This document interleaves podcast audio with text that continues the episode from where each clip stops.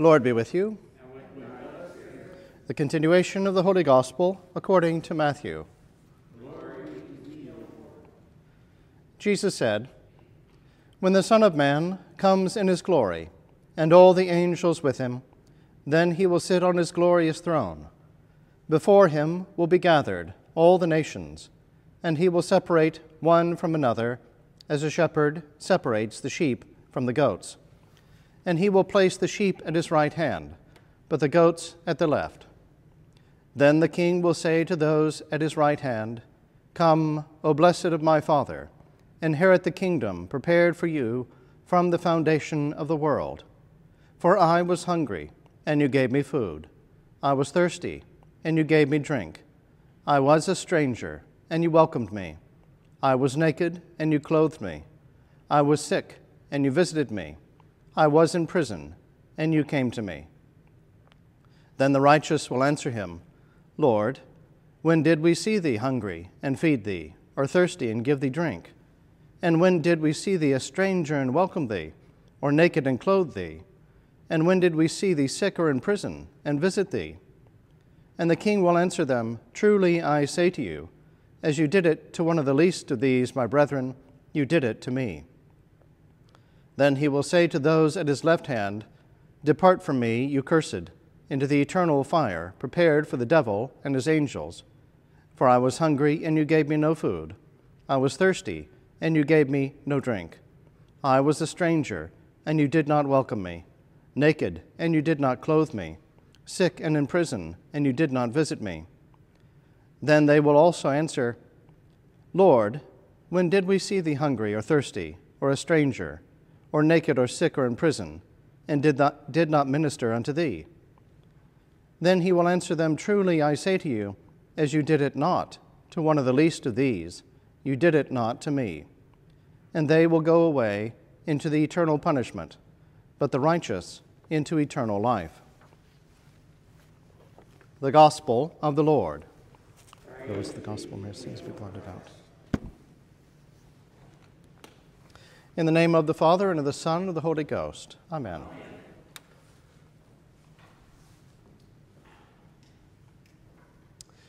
About a month ago, I preached a sermon called A Matter of Justice. The gospel of the day being the story of the encounter of Jesus with the Pharisees, where they tried to trap him on the question about paying taxes. The Lord famously, you might remember, asked for a coin and whose image is on the coin? He responds, Render therefore to Caesar the things that are Caesar's, and to God the things that are God's. One of the things that I mentioned in the sermon was how the government will hunt you down to gather Caesar's tribute, but the church will not come collecting on the tribute owed to God. Since our allegiance to God should always take precedence over allegiance to man, Afterward, it prompted me to post on Instagram and Facebook the rhetorical question which do you fear more, not paying your taxes or not paying your tithing? A few people commented on the post, you know, things like, interesting question, Father, that sort of thing. But that same day, I received direct messages from two people I don't know charging me with deviating from the Bible and teaching false doctrine. Since I have no overlapping contacts with them, I assume they must be those kind of classic trolls who only found my post by constantly doing keyword searches, like searching for the word tithing. And both sent me pages and pages of material. And in that format, it's even more frustrating because it's a very narrow little window and you got to scroll and scroll and scroll and scroll to get to the top of the message. I tried to dialogue a little bit, but with their Protestant fundamentalist take on Scripture, it was hard to have any meaningful conversation. Their main point was that tithing is not biblical for Christians. For us, all giving is voluntary and never obligatory. Biblical tithing, they said, is only for Jews, not for Gentiles. It is only to be paid to Levites, not to anyone else and it can only be paid in things like grain and livestock and so forth, and never in money. Well, the Bible doesn't prohibit tithing in money, paying in shekels or talents, but it doesn't explicitly mention paying tithing with money either. Although paying money is clearly inferred by Leviticus 27:31, which says, if a man wishes to redeem any of his tithe, he shall add a fifth to it. The only way that makes any sense is with monetary compensation. You don't buy back less grain at the cost of more grain. Doesn't really make sense. And what this illustrates is a divergence in what we call hermeneutics, the methods and techniques of interpreting the Bible. For some Protestants, especially of the fundamentalist or the restorationist stripe, the Bible prohibits everything that it does not specifically prescribe. For example, having church laws, even bylaws, would be heretical. The only valid laws are the commandments in the Bible. Now, I wouldn't expect that argument to hold up in a court, a civil court, but okay. For our hermeneutic, our Catholic approach to the Bible and to Christian doctrine, we have the liberty then to go to tradition or to church law and precedent or use theology for matters on which the Bible is silent. Today, I thought I would preach about biblical tithing. You might say, why? This is Christ the King Sunday. I think that's a perfect time to address the topic because what we're talking about here is royal tribute. Remember when Jesus said, Render unto Caesar and render unto God? He was answering the question Is it lawful to pay tribute to Caesar? St. Paul articulated the Christian attitude to tribute well in Romans 13, verse 7 through 10. Render therefore to all their dues, tribute to whom tribute is due custom to whom custom, fear to whom fear, honor to whom honor. Owe no man anything but to love one another, for he that loves has fulfilled the law. The offering of tribute is an ancient way of showing honor and respect. It may involve money or some other kind of wealth or even some symbolic uh, gifts. That's where we get the Latin contribute or contribution and tribute may be voluntary or exacted through taxation. Tribute has been used as a tool for worship, paying homage to the King of all things. One of the suggested offertory verses in the prayer book is Psalm 96, verse 9. Ascribe unto the Lord the honor due his name, bring offerings, and come into his courts. You don't want to show up into his courts empty handed Think of the Magi visiting the infant Jesus at the Epiphany. They offer gifts of tribute to honor his royalty, gifts of gold and frankincense and myrrh. Luke records that the members of the Sanhedrin argued for Jesus' crucifixion, saying, We found this man perverting our nation and forbidding us to give tribute to Caesar, and saying that he himself is Christ, a king we believe that tribute belongs to Christ, for he is indeed the King of kings. As Lord of lords, he is worthy of every offering that we could ever give, every sacrifice that we have to offer. In the Eucharistic intercession in the prayer book, we pray that Christ's people may honor thee with their substance and be faithful stewards of thy bounty. The ecclesiastical law for our province commends the tithing principle.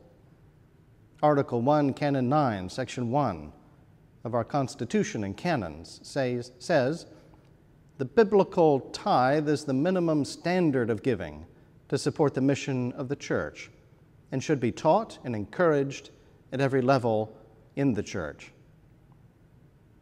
A tithe in financial giving is also enumerated among the duties of the laity later in canon law. It's also laid out as the principle for parish giving to the diocese, for diocesan giving to the province, and for provincial giving to the global communion. It's the principle governing financial stewardship in our church. The word tithe simply means a tenth, 10%, sort of like a quarter means 25%. By the way, tithe comes from the old Germanic English, whereas dime comes from the Latin.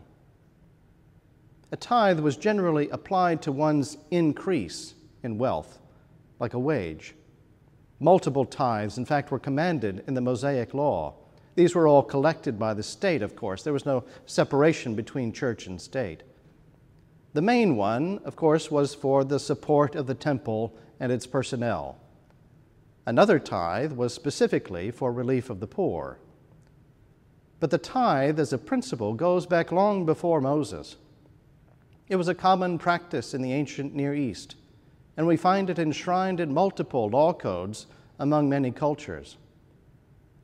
In the Jewish lore, recorded in the medieval Hebrew Midrash, the book of Jasher, Shem, the son of Noah, from whom we get the word Semite, taught the principle of tribute to his descendants.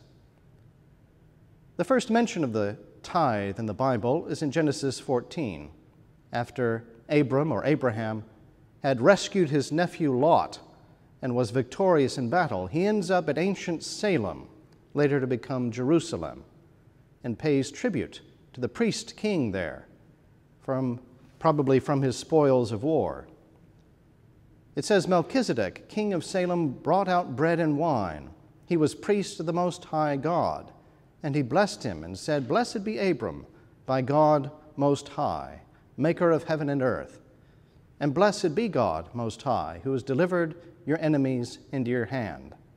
And Abram, it says, gave him a tenth of everything.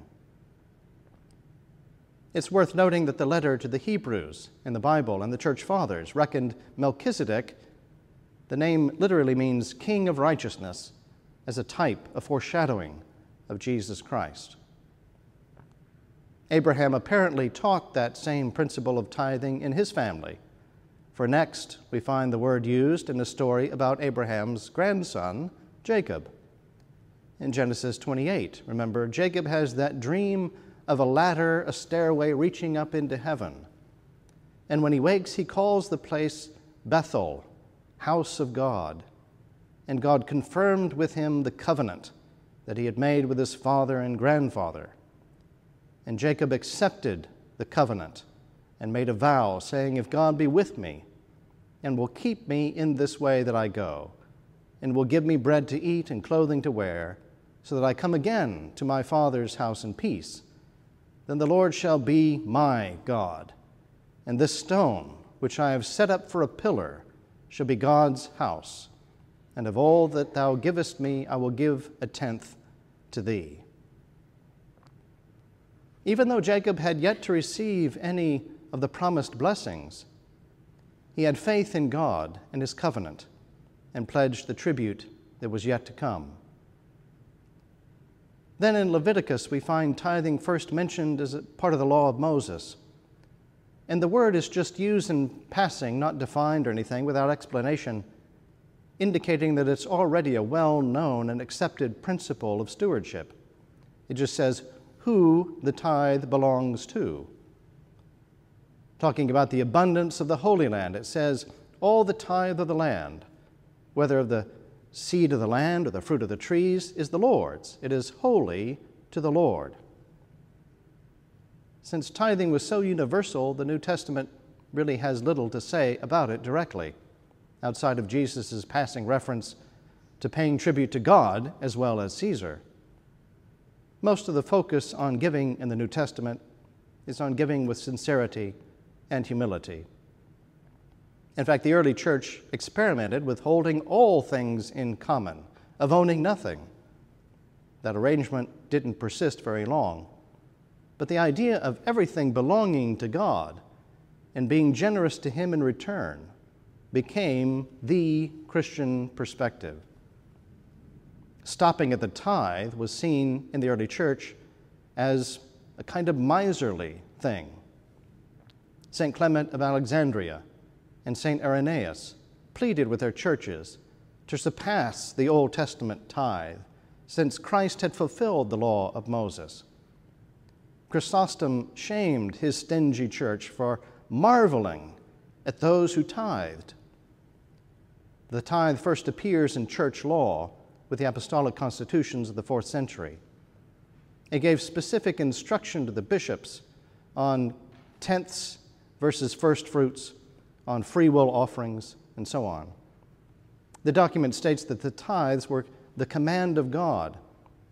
It also describes how there's an analogy between the Old Testament priests and Levites being supported with the tithe and the support of the New Testament bishops, priests, and deacons of the church, and exhorted all Christians to pay their first fruits and tithes. The tithe next appears in church law at the Synod of Macon in Burgundy in 585, with a canon defining the payment of church tithes as something that is obligatory. By the 900s, the system of tithes had matured in the English parochial system. A rector, a ruler, was a priest responsible for allocating the tithed offerings, while a vicar was a priest employed with some of those funds, but not responsible for them. Although the various systems for church funding kind of came and went, the terminology remained. Then in the 1500s, when some of the Protestants called into question paying tithes, the Council of Trent responded with excommunication for any Catholic who denied his offering of tithes to God. Well, what are the principles behind this idea of tithing? First of all, notice how often the word first comes up in its discussion in Scripture, as in, like, the first fruits. God does not ask for the last, for the leftovers. He wants the first, He wants the best. Even the firstborn of both man and beast, it says, belongs to Him. They can be redeemed, bought back as a recognition of his ownership. And this is basically the ritual that happens with Jesus when he's presented in the temple as a baby. Proverbs 3 9 says, Honor the Lord with your wealth, with the first fruits of your crop. It is to say that God wants our best and that He deserves our best, and that even our best is but a token or a substitute for all that we have. The ritual of sacrifice is a gesture recognizing his dominion over all. Mass offerings, be they bread and wine or monetary gifts, are but tokens of ourselves as we pray in the Eucharistic canon. And here we offer and present unto Thee, O Lord, ourselves, our souls and bodies, to be a reasonable, holy, and living sacrifice unto Thee. And secondly, tithing teaches us to be humble stewards, entrusted with great riches. Jesus said, Blessed are the pure in heart, blessed are the poor. And tithing cultivates that purity. It teaches us to be frugal, to be humble, to live within our means. It reminds us that all things ultimately belong to God rather than to us and that we should be grateful for all his blessings. God is not seeking some type of financial compensation from the things that he offers to us. He doesn't need anything from us, everything already belongs to him. Psalm 50, verse 12 All the world is mine, the whole fullness thereof. Obligatory giving is rather something for our good. He tells us to do the right thing, just as you would tell your children, to do what's good for them. I remember one of my roommates in college had a very wise dad who was a very good businessman. And I remember that he would say quite frequently, give 10%, save 10%. And if you can't live off 80%, then you are simply living above, above and beyond your means. Too many of us live beyond our means. That means there's nothing left over for God, for charity, even for our own future. We have to get our priorities in order and plan ahead. John Bunyan had a famous couplet There was a man, some called him mad. The more he gave, the more he had. Tithing, of course, doesn't buy our way into heaven or buy God's love. We already have that, guaranteed. But it does help us keep our own house in order, helps us not be controlled by the love of money, which Paul says is the root of all kinds of evils, helps us to be humble and have our priorities straight. It brings honor to God and fosters devotion in us after all, Jesus had said, Where your treasure is, there will your heart be also. And your checkbook will likely prosper when your heart prospers, when you've come to that determination within yourself, when we've set our priorities in order. God wants to be first, and He wants to see others as second, and He wants us to be content with being third and then we will, know the meaning of blessed are the poor in spirit. 2 Corinthians 9 7 says, Each of you should give what he's decided in his heart, not reluctantly or under compulsion, for God loves a cheerful giver. God wants us to be like him, and he is a generous giver of gifts. Christ offered his entire self to the Father on our behalf. Today we seek to honor and emulate him, Jesus Christ, the King of kings and Lord of lords, our sacrificial victim and our great high priest. And now unto God Almighty, as is rightly due, be ascribed majesty, glory, dominion, and praise, now and unto the ages of ages. Amen.